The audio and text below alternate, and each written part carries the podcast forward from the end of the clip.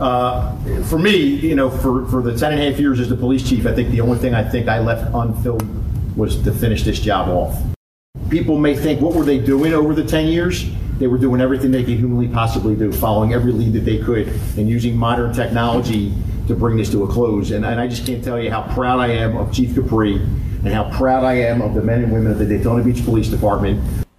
That was Volusia County Sheriff Mike Chitwood telling a captive media that a suspect has been named in a fourteen-year-old cold case out of Daytona Beach. Authorities believe they have identified and captured the Daytona serial killer.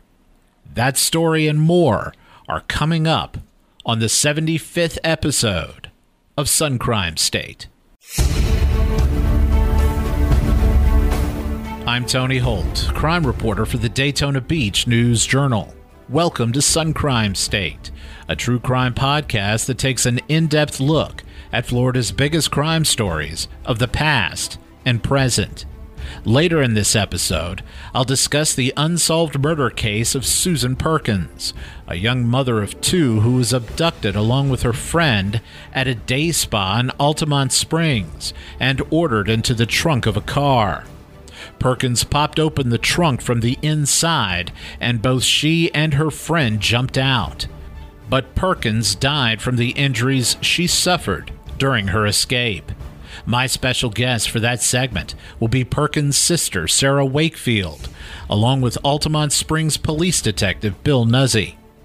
But first, an update on one of the biggest cold cases to ever come out of Daytona Beach. Police announced last month they have a suspect in the slayings of four local prostitutes and one South Florida prostitute. Volusia County Sheriff Mike Chitwood will join me next, along with two of my former News Journal colleagues, Lyda Longa and Seth Robbins.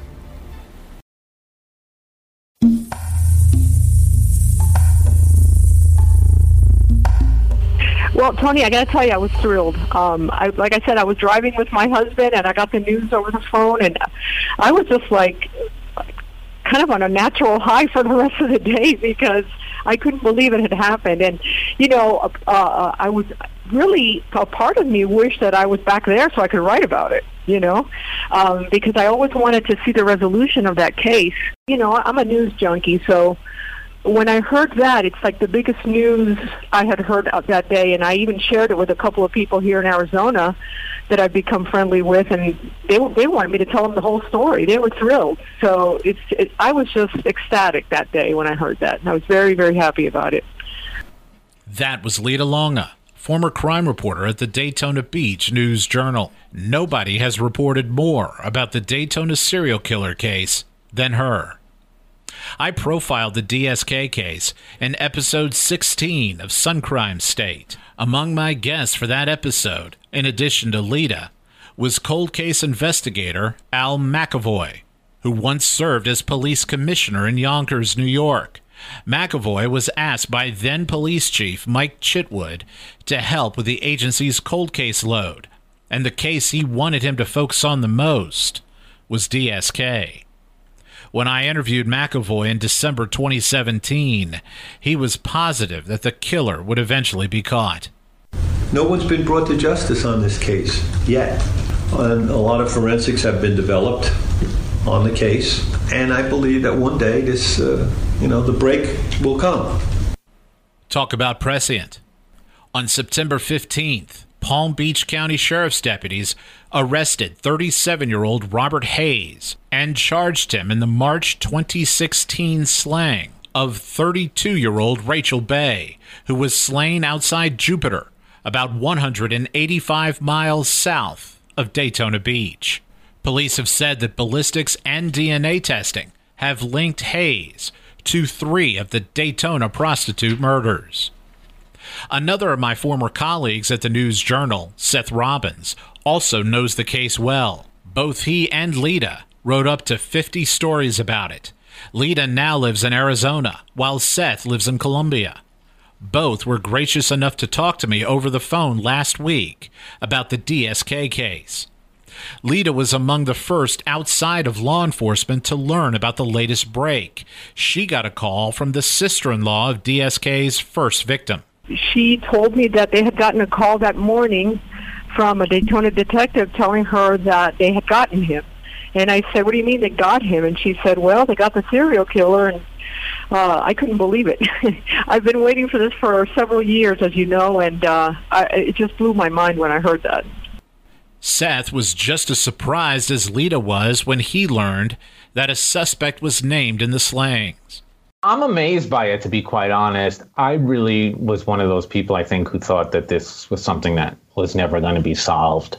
Um, it had been such a long time, and uh, there had never really been any good leads on the case, uh, especially when, you know, after uh, it had gone cold. Um, we didn't hear much about it, uh, though, though we always were, were asking questions about it. And I remember when we were reporting on it, there wasn't that much information. Um, now, whether that was by design by the police, uh, who knows? The first known victim of D S K was fifty-five-year-old Laquita Gunther. Gunther was found shot to death the day after Christmas, two thousand five. She was partially clothed, and she was lying in a fetal position in a walkway between two buildings in the seven hundred block of North Beach Street. A customer stopped by a car parts store on that block, discovered that the shop was closed, and then saw the body. Detectives said Gunther's body had been lying there for two days before it was noticed, so Gunther was shot and killed on Christmas Eve. Here is Volusia County Sheriff Mike Chitwood telling me about that discovery. The first victim, Laquita Gunther, who was killed around Christmas of two thousand five, she was killed off of Beach Street in a very narrow alleyway. And it, seeing how big she is, it, it really boggles the mind, because the, the alleyway is probably two and a half feet. Uh, it's where they store the lifeguard towers in the winter. Uh, she was shot once in the back of the head. Her clothing was folded neatly in, neatly in front of her, and she was face down, and D N A was recovered from her, from her mouth. Seth Robbins was working the night cop's desk for the News-Journal in late two thousand five. He wrote a story about the body being found, and the next day canvassed the area of U S one, known as Ridgewood Avenue, and he tried to find people who knew Gunther. He visited a dive called Willie's Bar and Game Room, where he encountered a number of people who knew and adored Laquita. A few days after Laquita's body was found, the News-Journal published Seth's story that included quotes from those sources who agreed to speak to him on the record. You know, we went to this bar that was near uh, the train tracks over there, a uh, really rough place, um, but the, the people there remembered her uh, well, obviously. They knew her well. And they were the ones who, who sort of gave me an in uh, to her her life in in the story. Now, reading it again, I remember them talking about her as being brash and, and this kind of strong woman who, who would uh, take on anybody. One of the people quoted in the piece said the bar became a house full of tears and shock after word got out about Laquita's murder. Laquita was a fighter, literally. She stood nearly six feet tall and would not hesitate to take a swing at someone, male or female, if she felt challenged, insulted, or backed into a corner. She drank. She loved country music. She was a mother who ceded custody of her child to the boy's father. After her ex died, the boy was raised by his father's first wife, not by Laquita. Her friends and family admitted that Laquita's life was being dragged down by her drug addiction. Her drug of choice was crack cocaine. She would turn to prostitution when she needed money to prolong her habit. She was down and out, but she had people who loved her and pulled for her. The same went for D S K's second victim, Julie Green. The thirty-four-year-old mother of four was murdered January fourteenth, two thousand six. The two killings were three weeks apart. Green's body was found in a ditch at a construction site near L P G A Boulevard, a well-traveled road that runs east and west and intersects with Ridgewood Avenue, a corridor that was heavy with streetwalkers at the time. Green, like Gunther, had turned to prostitution to fund her drug habit. Seth interviewed one of Green's older sisters and some of her friends. They painted a picture of a young woman with unlimited potential. She was free-spirited and talented. Drugs ruined her. I remember talking to her sister quite a bit, and it was also that that same sort of story. Like, this was a she was younger um, than Laquita and seemed to have a little more, uh, not, not uh, you know, a, a life ahead of her if she was able to to kick drug addiction. You know, her sister remembered her as, you know, very lively and uh, this this young girl who, who loved to sing and seemed to have a lot of energy. Her friends uh, remembered her that way as well. When she was a child, Julie's father died. At five years old, her mother remarried and moved from Jacksonville to Daytona Beach. Her mother died when Julie was about eight, and her stepfather adopted her. Things took a turn for the worse when Julie turned twelve. She struggled in school, was held back twice, and eventually ran away from home. The one father figure in Julie's life never stopped trying. Julie's oldest sister told Seth that Doug, the girl's stepfather, loved Julie, and that Julie loved him back. Julie just had a wild, stubborn streak. If she made up her mind to do something, no one was going to talk her out of it. Seth remembers trying to interview Doug. I remember walking up to his house, and he was quite shaken up by by uh, the killing, obviously. And uh, he didn't want to talk about it. He he was just had, had uh, tears kind of pooling in his eyes. But uh, Julie's sister was very open with me, and I, I appreciated that. Um, because obviously no one wants to have their their sister uh, remembered as a prostitute. But I think uh, these friends and family members, when I talk to them, the, the the reason they wanted to talk is that they wanted people to understand that they, they were more than just prostitutes. They were they were human beings, obviously, and they were they had full lives, and, and, and they had uh, you know heartbreak and. and things that uh, caused them to to to spiral.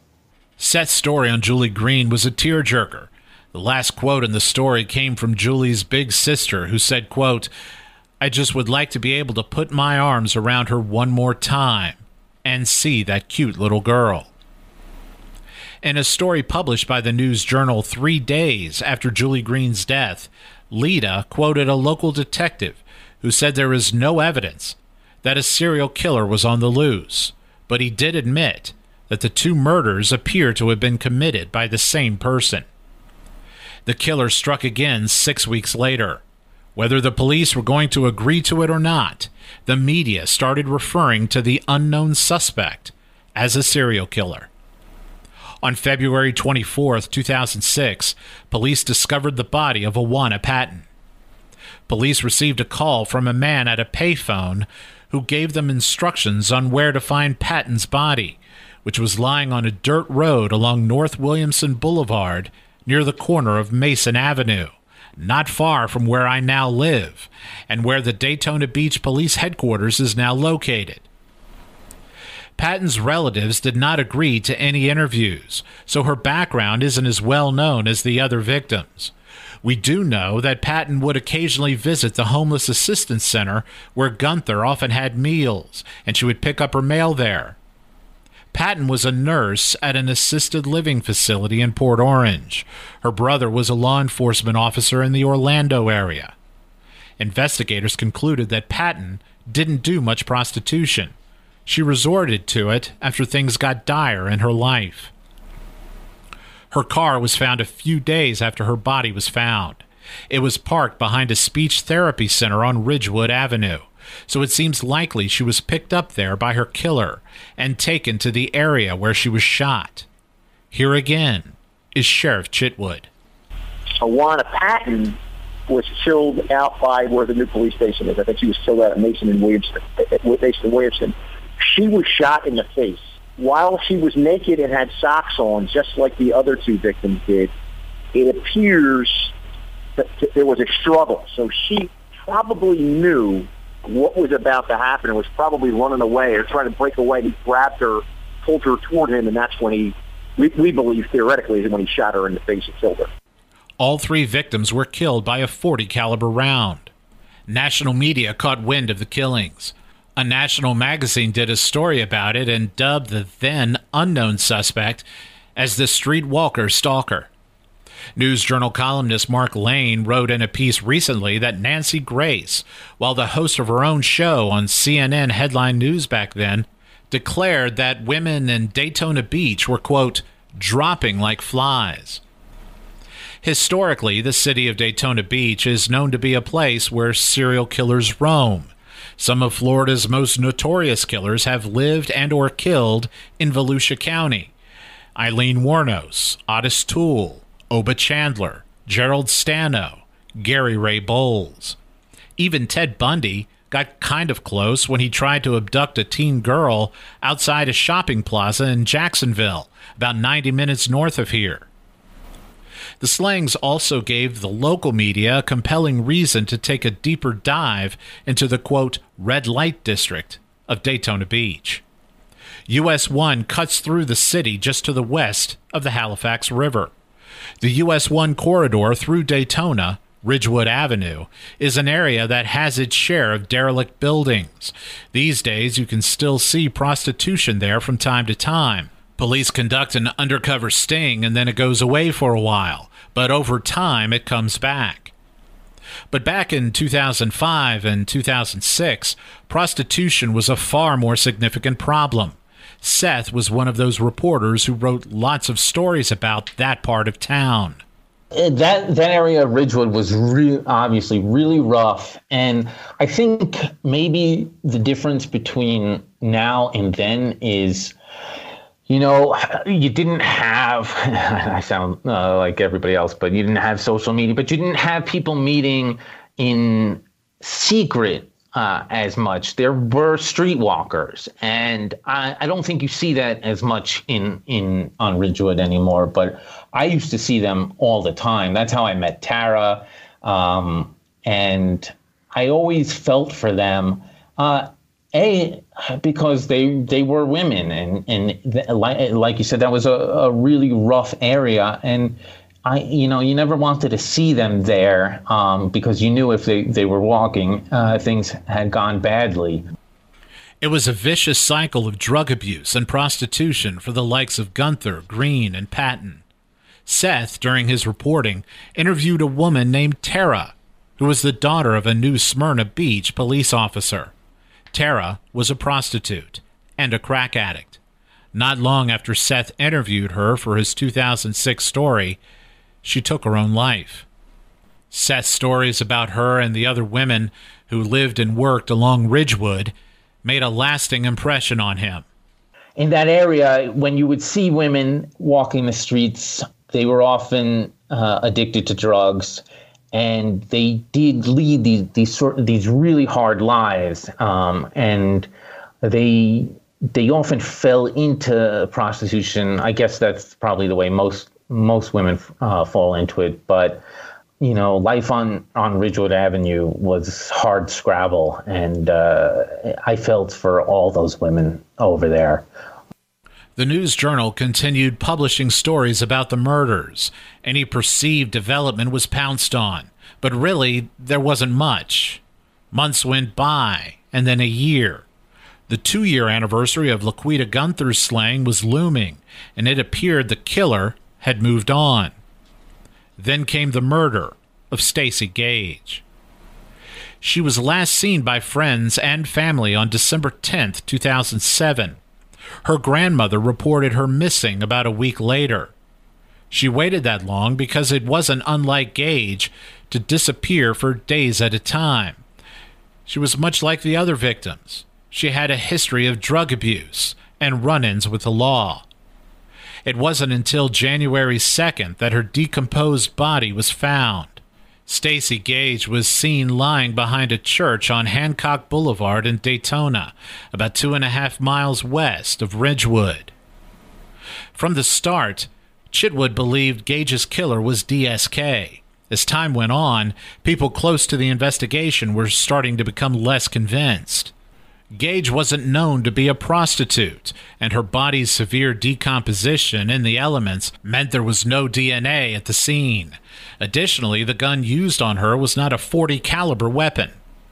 When I did my first podcast on this case nearly two years ago, the folks I interviewed were mostly on the fence about whether the Gage murder case could be lumped in with the murder cases for Gunther, Green, and Patton.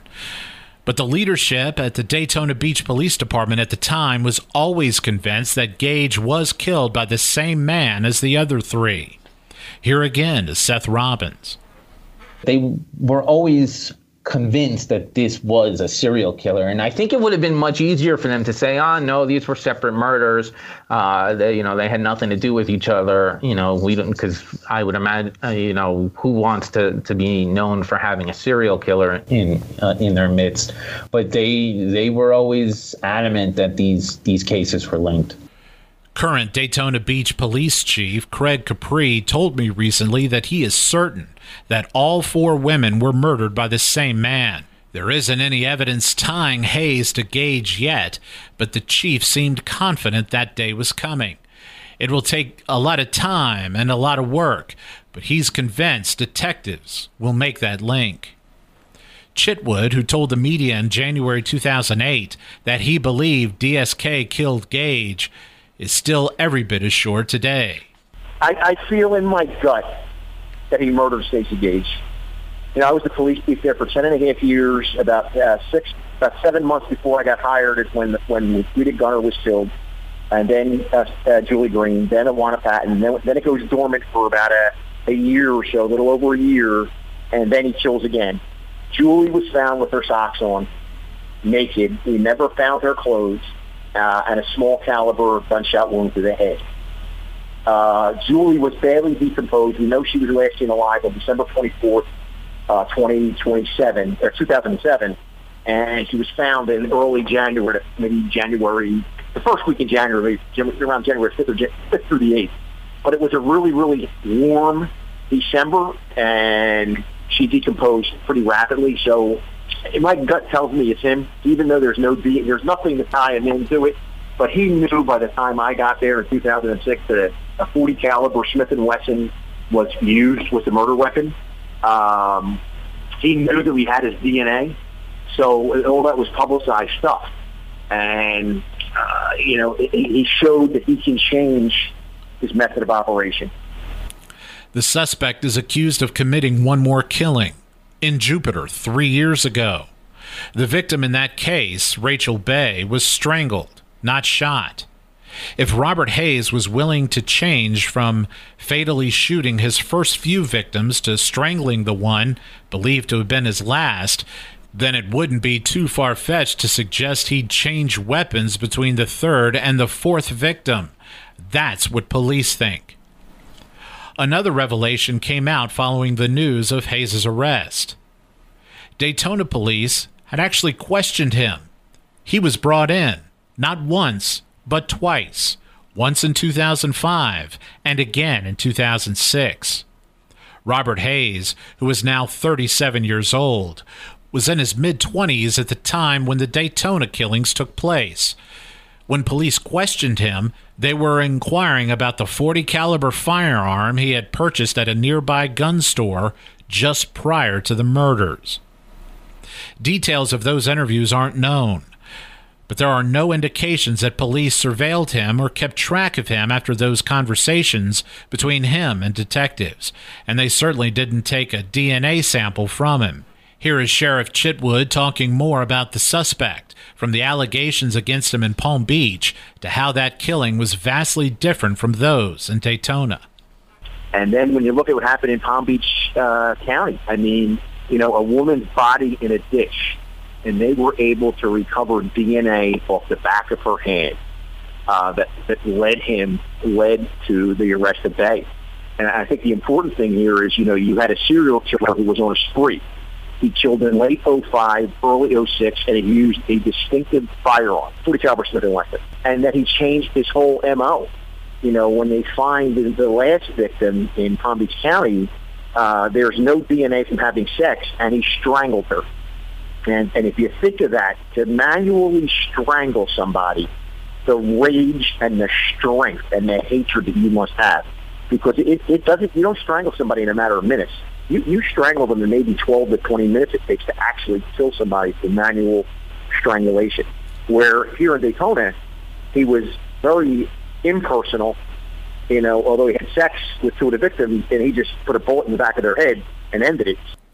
Hayes was arrested September fifteenth at his West Palm Beach home and charged with first-degree murder. As of Saturday, he still hadn't been charged in any of the Daytona slayings. He remains held without bail in a South Florida jail. The long-awaited break in the case was thrilling for Chitwood, who began serving as police chief in Daytona soon after the Patton murder. I feel a sense of relief, and I feel mission accomplished. All the hard work that was put in since two thousand five by a plethora of detectives uh, from the Daytona Beach Police Department, Florida Department of Law Enforcement, all of the all of the uh, extra operations that we ran, the prostitution operations, trying to collect D N A, the state attorney, R J LaRizza, you know, uh, we, we were working with familial D N A back in like two thousand twelve, two thousand fourteen Familial D N A. That's the way authorities nabbed their suspect, just like investigators did in California last year when they arrested the man they have identified as the Golden State Killer. One theory back in two thousand six was that D S K could have been a police officer or a former police officer.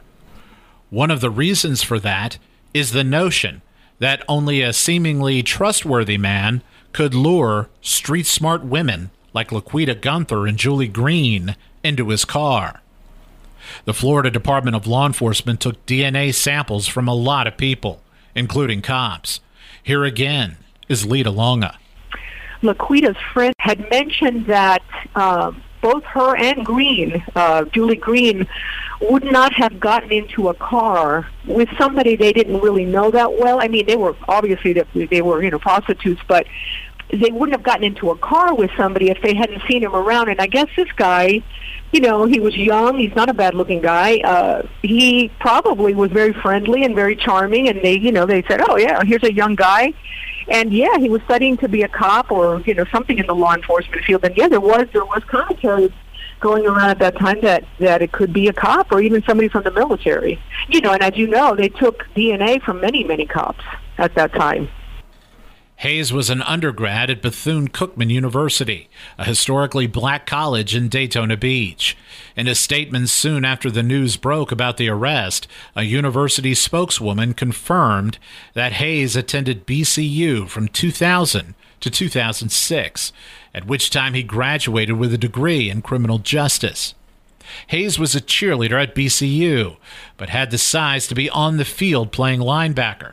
He stands six feet four inches tall and weighs two hundred twenty pounds.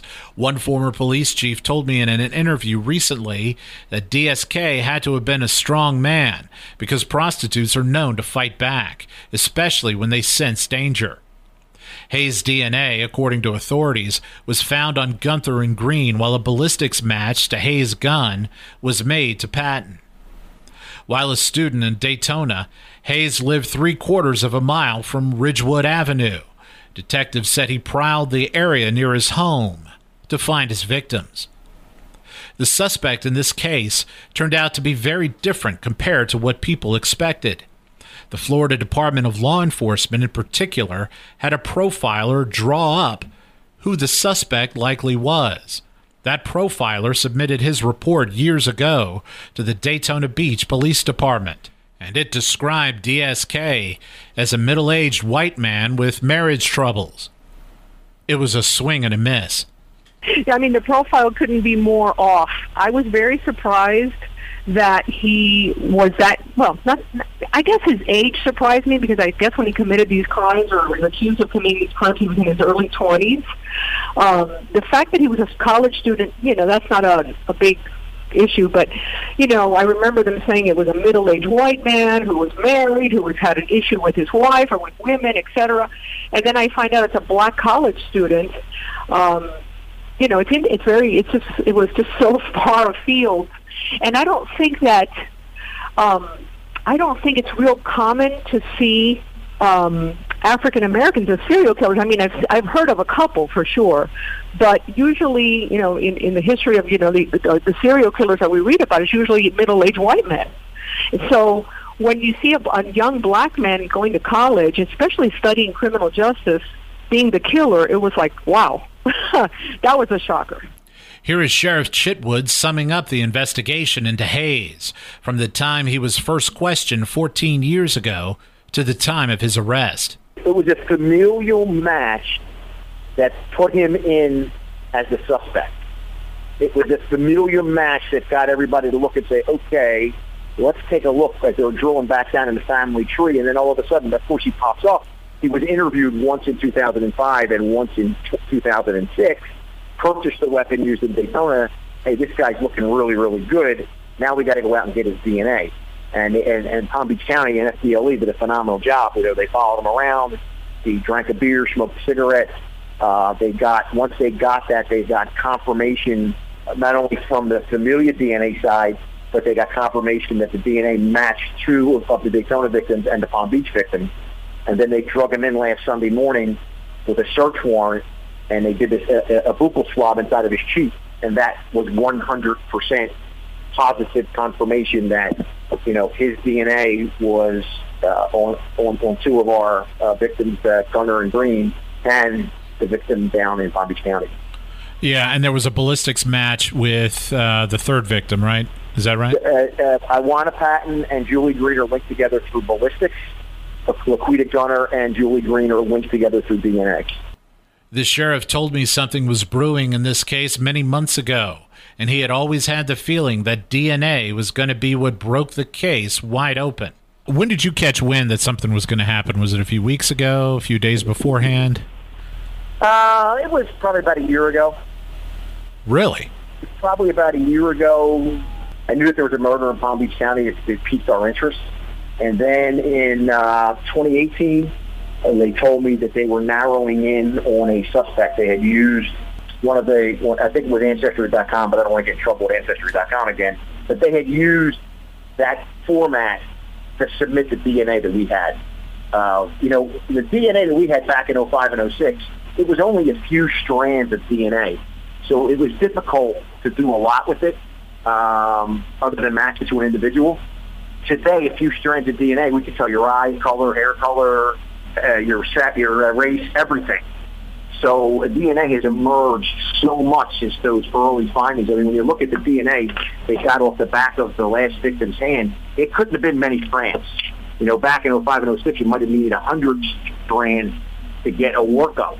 Now you, you touch somebody and that quickly... With, with a very few strands of D N A, you can get a, you can get a, a, a makeup. Here again is Lyda Longa emphasizing how unlikely it seemed that a suspect would ever be named and how much this latest development means to those who cared for Laquita Gunther and the other victims. She had a lot of friends in Daytona Beach, and one in particular had her ashes in her, has her ashes in her house.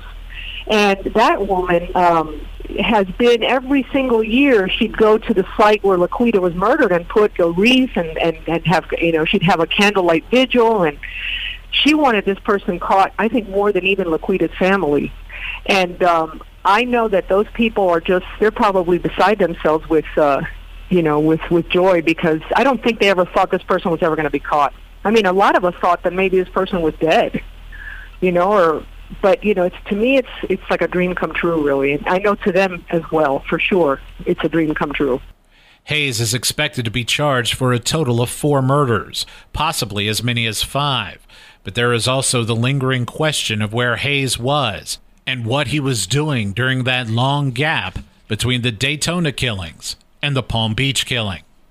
He is really a sick, sick individual, and it'll be interesting when the investigation shows where he has been from two thousand seven through two thousand nineteen. As the D S K case moves forward, I will keep you updated. Coming up, the heartbreaking story of a single mother who was abducted while on a job and suffered fatal injuries while escaping her captor. the case remains unsolved. I will be joined by the victim's sister and the detective working the case.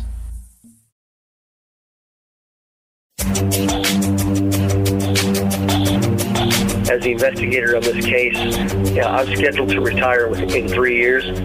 Nothing would make me happier than to solve this case before I retire. It's very important to me. That is Altamonte Springs Police Detective Bill Nuzzi, who is leading the investigation into the murder of Susan Perkins, a Longwood mother of two who was killed fifteen years ago after jumping out of her own moving car while her kidnapper was driving it. Susan Perkins was well-liked and highly thought of. She was a standout. The age-old cliche of being the kind of girl that guys want and the kind of girl that other girls want to be like is the one that perfectly describes Susan. She was very childlike, both in her appearance and her personality. There was an innocence about her, and her life was taken from her at the young age of thirty-four. Susan was also a doting mother of two sons. Her family said she always put others first and was intensely focused on her work. Her mother, Bobby Boyer, told the Orlando Sentinel in an article in two thousand four that Susan, her middle child, was known for her smile and her laughter. When she walked into a room, everyone knew she was there. Susan's younger sister, Sara Wakefield, spoke to me over the phone last week and spoke glowingly about her. She was a cute little girl that grew into be a, a beautiful adult, um, both inside and out. My, I feel like my, my youngest, or uh, my oldest daughter, actually, Helen, looks so much like my sister with the blonde hair and, and green eyes and, and beautiful smile. Uh, she was very humble, very, very patient. She was, you know, as the saying goes, never met a stranger. She was always the one that would listen, that would let people lean on her in times of need. Um, and she really liked being there for other people, which I think is one of the things that led her to where she was that night. She was she was helping a friend out. After she turned twenty-one, Susan often would hang out with her friends at a local bar called Kiwi's Pub and Grill. It was one of her favorite local hangouts. The employees and customers there were a tight-knit group. When people there learned about Susan's death, they sat and wept at the bar. Susan was close friends with Robin Barber, who ran a day spa called T L C through Robin, which had just been relocated to an office complex on Maitland Avenue in Altamonte Springs, a short distance north of the Orange County line. The day spa was about a year old, and Susan was there helping Robin install window tinting at the new location. Here again is Detective Nuzzi. Susan was requested to come over and assist one of her friends at a day spa and tinting the windows. There was a hurricane approaching, and um, they wanted to tint the windows in case the glass broke. So she was in there after hours with her friend tinting the windows. Floridians everywhere were feeling a lot of anxiety at the time. As Nuzzi mentioned, Hurricane Charlie had struck weeks earlier, and they were preparing for Frances to make landfall, which by then was a Category four storm and was less than a week away from striking the east coast of Florida. Maitland Avenue in Altamonte Springs, where Barber's business was located, is considered a low-crime section of town. It's predominantly residential with a couple businesses sporadically uh, mixed in. And, of course, uh, Maitland Avenue is a, uh, we won't call it a major highway, but a main road, a main artery. Around nine p.m. on August thirty-first, two thousand four, as the women were packing up for the day, a masked man walked into the business armed with a twenty-two caliber rifle. The suspect confronted Susan first and pointed his rifle at her. Presumably, because the gunman told her to, Susan called out to Robin, who was down the hallway in the rear area of the spa. Robin saw that Susan had a fearful expression on her face. Her entire body was shaking. At first, Robin couldn't believe what she was seeing, but after a moment she realized that a man wearing a ski mask and holding a rifle was robbing her. The following is what Robin Barber described to police. Robin stepped forward with her hands in the air. She made sure to look downward. She did not want to look the gunman in the eyes because she didn't want to make him uneasy. The man was anywhere from five foot seven to six feet tall. Even though the man was wearing a mask, it didn't appear as though the gunman was anyone Robin knew. The man in the mask demanded money. Here again is Detective Nuzzi. Susan's purse was emptied inside the uh, day spa, and when Robin approached up, that's when uh, he ordered uh, both of them to get into a vehicle and take him to the bank to withdraw money. According to Robin, she told the suspect she had no cash on her. He saw her wallet and told her, quote, "You've got cards. Take me to the bank." Robin, who was forty-one at the time, was a veteran of the U S Marine Corps. She told the gunman to take Susan's money and leave, but he refused, and he kept his rifle pointed at Susan's head. The two women were led to Susan's two thousand one Ford Focus. Susan got behind the wheel, and Robin sat in the front passenger seat. The gunman sat in the back seat. The barrel of his rifle was between both seats. Robin told police she contemplated grabbing the rifle and shoving it upward, which would buy enough time for Susan to escape. But instead, Robin remained still. The three of them rode to Washington Mutual Bank at the corner of State Road four thirty-six and Palm Springs Road, across from the Altamonte Mall, one of the busiest intersections in town. The gunman ordered Susan to use the drive-up A T M. He also sat as far back as he could to avoid being captured by the A T M camera. It worked. The video footage never captured an image of the gunman. You can't see anything throughout the entire video except the two uh, taillights. Uh, we've even sent those pictures off to be uh, analyzed and tried to be further developed. We can't get anything out of it. Robin told the man she had about one hundred fifty dollars in her account, but he ordered Susan to use her friend's PIN and look up her checking account balance. It showed a much larger sum, but her rent check hadn't cleared yet. It didn't matter to the gunman, who demanded that six hundred dollars be withdrawn. The A T M could only spit out a maximum of three hundred dollars. The gunman demanded Susan access Robin's savings account, which had a balance of less than two hundred dollars. He took most of that. The gunman ordered Susan to drive the car to a parking lot and to open the trunk. That's when Robin, according to what she told police, tried to convince Susan to make a move. She pleaded with her to run and told her that the man wasn't going to shoot her in the middle of the parking lot. Robin, according to police, had even started to dart away from the car. The gunman kept his weapon aimed at Susan, and again ordered both her and Robin to get into the trunk. They complied. The gunman was patient. He maintained control of the situation. Granted, he had a weapon, but he also had to corral two women in a parking lot with cameras located along two busy streets, all while people are out shopping for hurricane supplies. He also was dealing with one woman who seemed to be willing to challenge him at any time. In spite of all of that, it's like the gunman was fully prepared for all contingencies. There's many, many scenarios that could cause a person to act this way. Um, to be honest with you, that's why we want to do this podcast and cooperate and help out. We're hoping this podcast will actually lead to something like that. Somebody out there knows something, and we're hoping they can help describe what kind of individual this was. Could it be someone that's done this a million times and confident? Absolutely. Could it also be someone who's so desperate that they'll do anything for a dollar at that moment? Obviously. But the women were about to do something that the gunman did not plan for.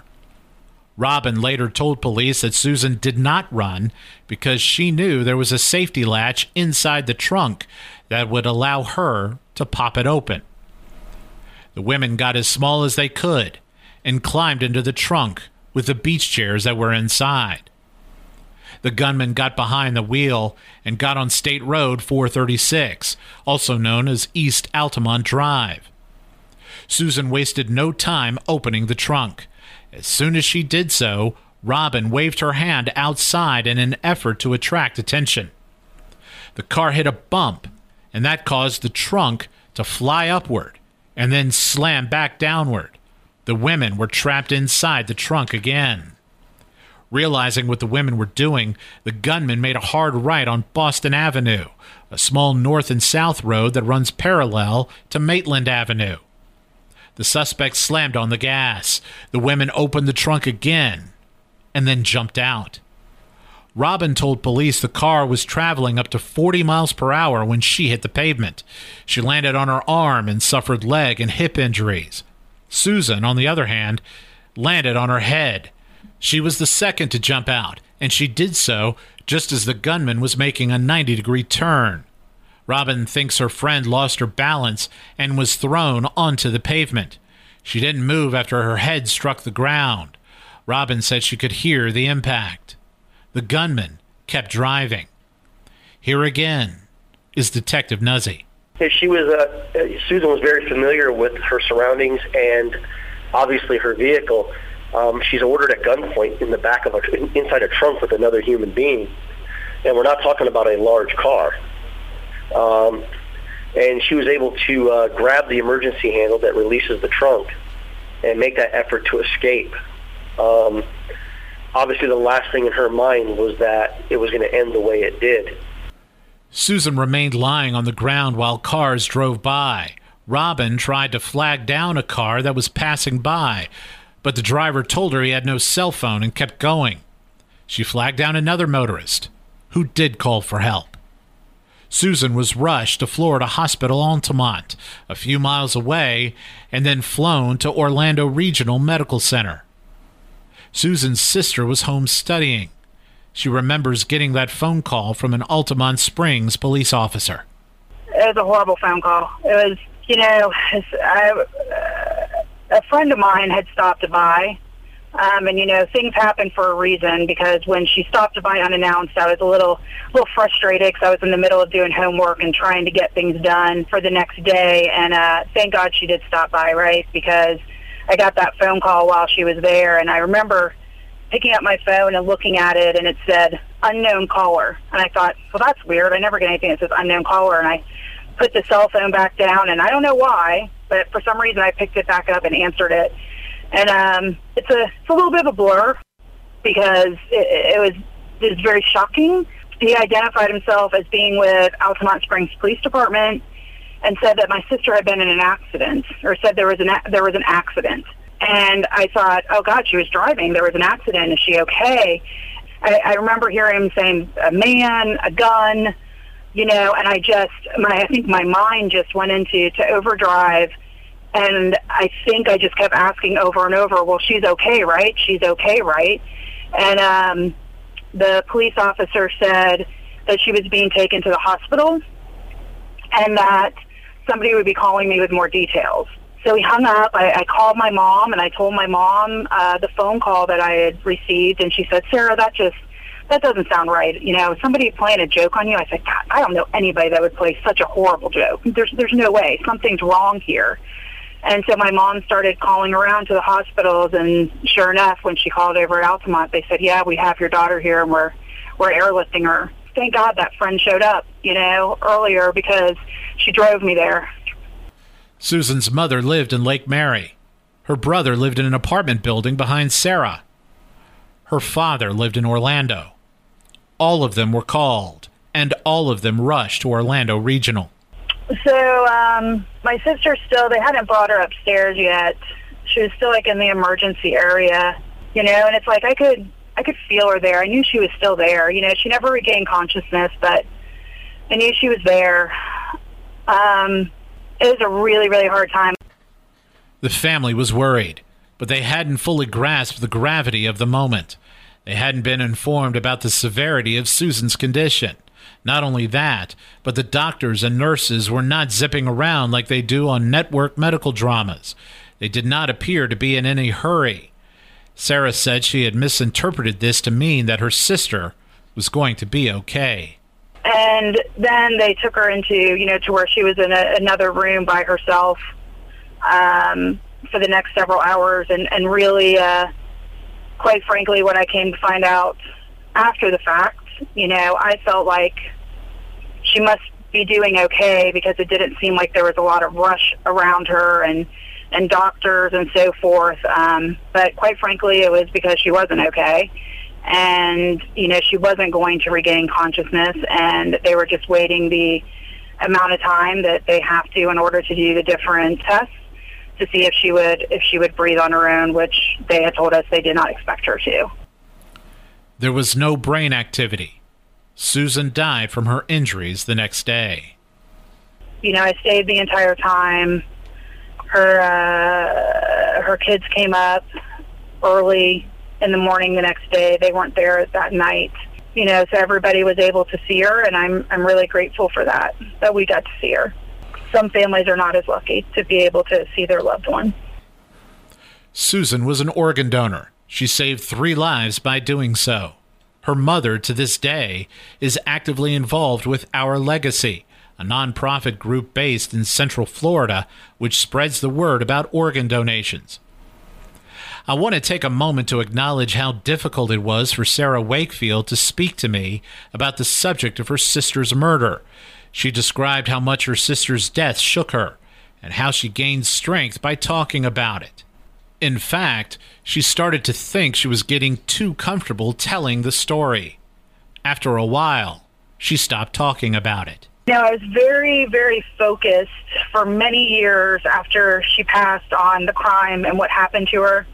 And I was very involved with the investigation and speaking to the police and, and so forth. And, uh, you know, it got to a point where, you know, I had to come to the realization that there was a possibility that this was never going to be solved, you know, and instead of focusing on what happened to her and focusing on that night and the hospital and the phone call and all of those things, like, I've really just tried to focus for the last many years just on the person she was before that night and the relationship that I had with her. So, you know, at, at one point, talking about her, her in this way, you know, with what happened that night with the hospital, it's like I felt like I had almost become desensitized to it because I told the story so many times, but I haven't in a long time. So it's a little hard having this conversation right now.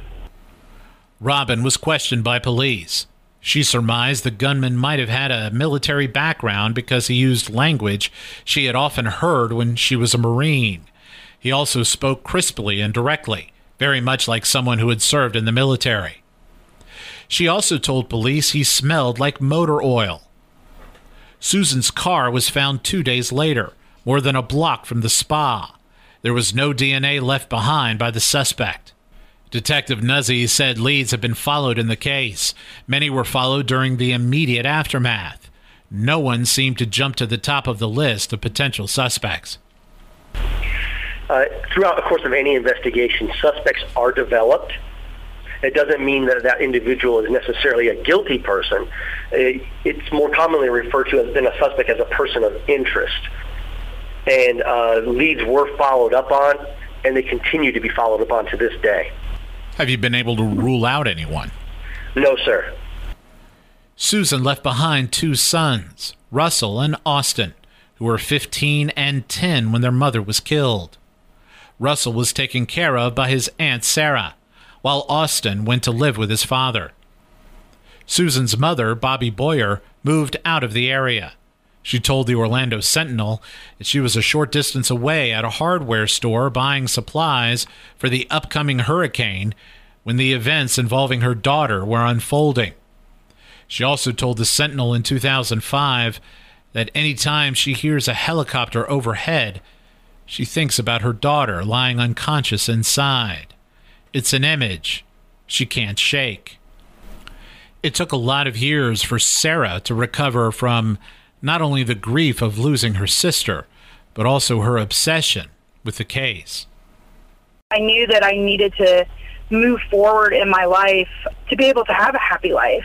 And, you know, my sister and I, she was she was like my person, you know. She was she was everything to me. We were so close, and she was such a constant in my life. So when that happened, it was like part of my identity was gone, you know, and I thought nobody could ever know me. Ever without knowing her, you know. And then this wonderful person came into my life, you know, Sean, who I'm married to now. We have two beautiful daughters, and um, you know, I knew that I had to to focus on those things. It seems hurricanes have contributed to this case not getting the attention it otherwise would have gotten. That's what Sara told me. The Orlando media covered it, but not with the same level of intensity it ordinarily would have. The reason is because Florida was being bombarded in two thousand four by back-to-back-to-back hurricanes. The following year was also an active hurricane season, so the story got overlooked again during its one-year anniversary. It seemed to keep happening. Even this year, on the fifteenth anniversary of the killing, Hurricane Dorian passed by the state. My original plan was to interview Sara and Detective Nuzzi weeks ago, but Dorian altered those plans, thus delaying the release of this episode. Here is Sara talking about how hurricanes seem to always disrupt any attempt to bring more attention to her sister's case. Even after, like, the years after it happened, it's right during hurricane season. I mean, even this year when you and I were going to talk, Dorian was coming through. You know, so even when there has been times where I'm like, okay, maybe we'll really get some media coverage now because it's been the five-year mark or whatever, there's always hurricanes coming through. And but in that same vein, I think, how did nobody see anything that night? Think about the hurricane that just came through, how people were so nervous. Everybody was out. The news was out, you know, at the Publix, you know, at Home Depot, showing everybody, grabbing everything off the counters.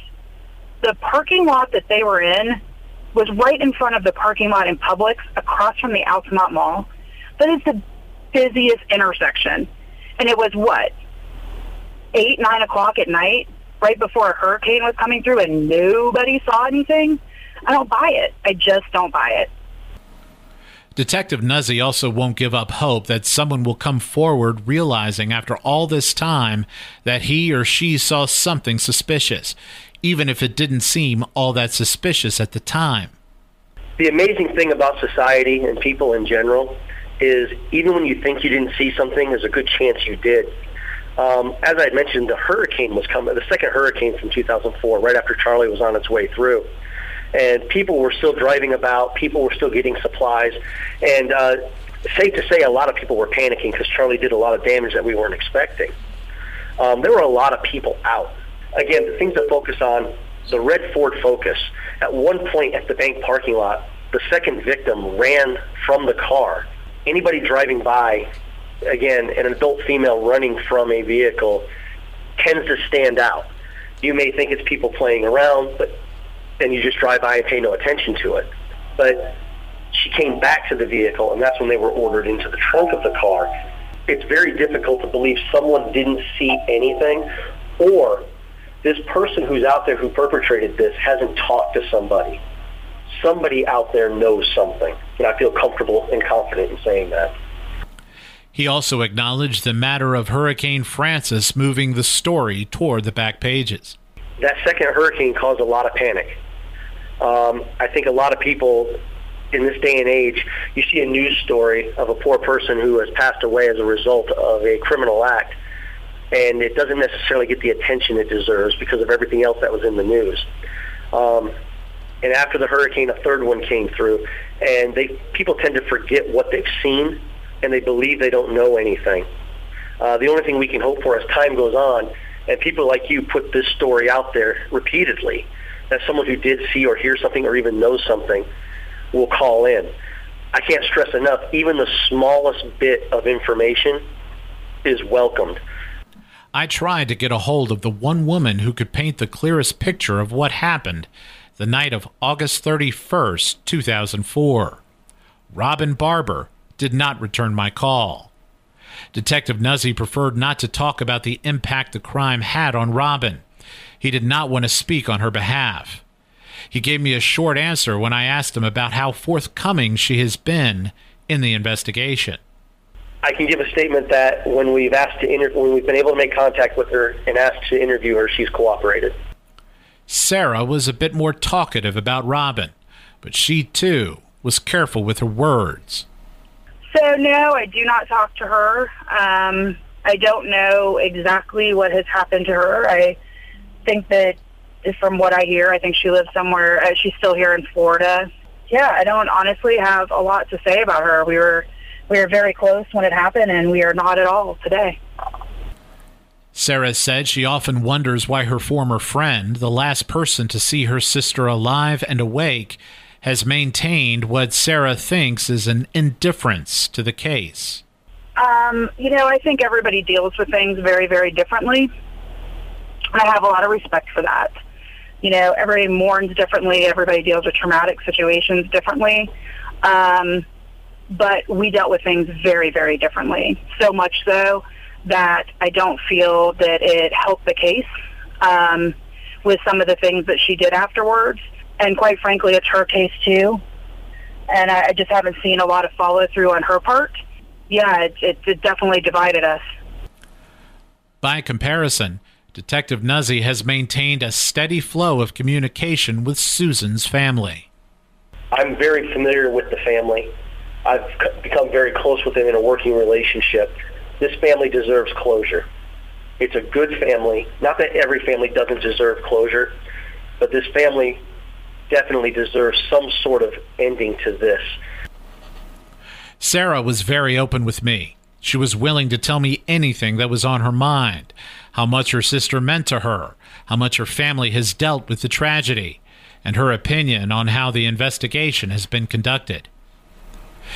Here is the part of our interview during which she was perhaps the most candid with me, when I asked her how she has handled the ongoing mystery of that day and whether it has held her back. It's one thing to to lose a loved one, uh, and it's one it's one thing to lose a loved one to in a situation like this involving a, a homicide. Um, yeah. But when the case hasn't been solved, and to not have that peace of mind when, when you know, following an arrest and a conviction, an unsolved murder almost robs a person's ability to properly mourn and recover. And I was wondering yeah. whether you had that problem, whether you wrestled with that. You know, I, I do, um, and I did very, very much so for many years afterwards. It just... So many people I would come across, I'd wonder, well, is that him? Does this person know something? You know, I would think, I wonder what they're doing right now. Are they laughing with their family? Are they are they happy? They don't deserve to be happy. What is this person doing at this very moment that I'm sitting here just completely wrecked, you know? It felt really unfair, you know, the fact that that she was not here, that her boys didn't have her, that she wasn't going to see her boys get married, she wasn't going to be a grandmother, all these things. It's really hard. But at the same time, I also know that you have you have two choices when something like this happens in your life. You either choose to live or you choose not to, right? And if you choose to live and endure it, then you have to figure out the best way to move forward and have a healthy and a happy life. So I knew that continuing to focus on that was not a healthy thing for me. And even knowing who that person was, I would never know really why it happened or why that person did it, and it would never bring her back. At the end of the day, it doesn't matter if I end up knowing who that person is, because it won't bring her back. And that's what I tell myself all the time. But I will also tell you, I'd give anything for the day to look that man in the eye. In a story that was published in April two thousand nine in the Orlando Sentinel, Sara was quoted in the paper saying, "I can't imagine going the rest of my life without that one chance to look him in the eye." I asked her to reflect on that quote. Does she still have that same feeling, and with the same level of intensity from ten years ago? I do, you know, but I think one of the things that has changed between that comment and today is I realize there's a chance that I'll never be able to look him in the eye. And I have to figure out a way to be okay with that if that day doesn't come. But don't think that every single day there isn't a thought in my mind that maybe today's the day that I get that phone call. Maybe today's the day. There's not a day that goes by that I don't think of that. She takes solace in knowing that her sister's case is being handled by Bill Nuzzi. if there's something to be done, I know it's in really good hands. I know that this is the one case, you know, you kind of see the dramatic things on T V and so forth, that the detective has that one case. I think this is his one case. And I know that, that he's doing everything possible. Um, and I really wish he would have been on the case from day one. I think maybe you and I wouldn't be having this conversation today if he had been. This isn't the kind of cold case in which people are standing around waiting for a D N A hit. It's also not the kind of murder case in which no one saw anything.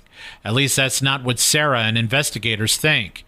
This robbery and fatal escape occurred on a very busy street in a very busy suburb of Orlando. The part that makes it a little bit more emotional, that makes kind of kicks you in the butt, is this case is very solvable. Somebody knows something, and we're imploring the help of that person today. This also isn't a case that detectives have kept in-house. Nuzzi and others in the department have been very willing to seek help in the hope someone will breathe new life into the investigation. At one point, we've taken everything we had over to the Florida Department of Law Enforcement, and we met with a case review board. Um, the determination was all investigative leads have been followed up with, and we continue just to kind of tread water and following up with anything new that comes in. Um, we've also had a cold case review board as part of the uh, National Homicide Investigations Association. We've met with them and gave them the case, and they were not able to even un- kind of find anything else that we can follow up on that we haven't already. Uh, every new detective that gets assigned to our criminal investigations division, uh, I make it a point to give them this case book and have them review it. Uh, fresh eyes can find things that old ones can't. All egos have been put aside.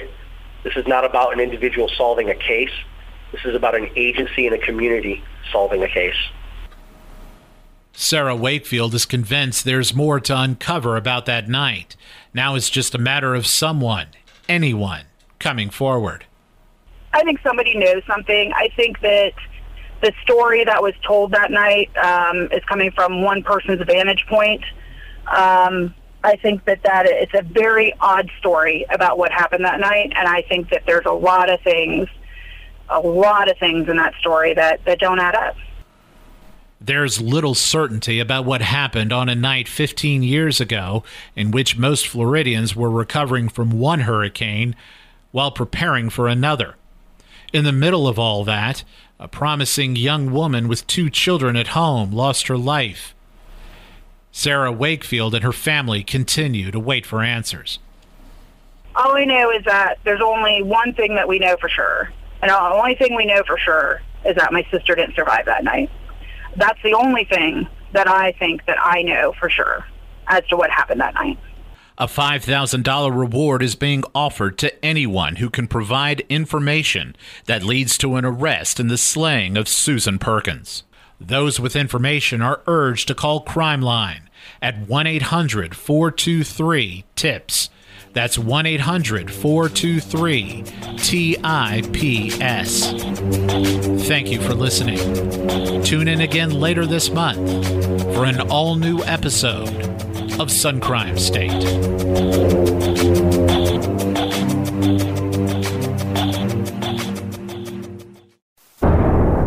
You can find Tony on Twitter at TonyCrimeWriter or email him at tony.holt at news dash j r n l dot com. Be sure to rate us on iTunes. Sun Crime State is recorded by Tony Holt and produced by Chris Bridges for the Daytona Beach News-Journal.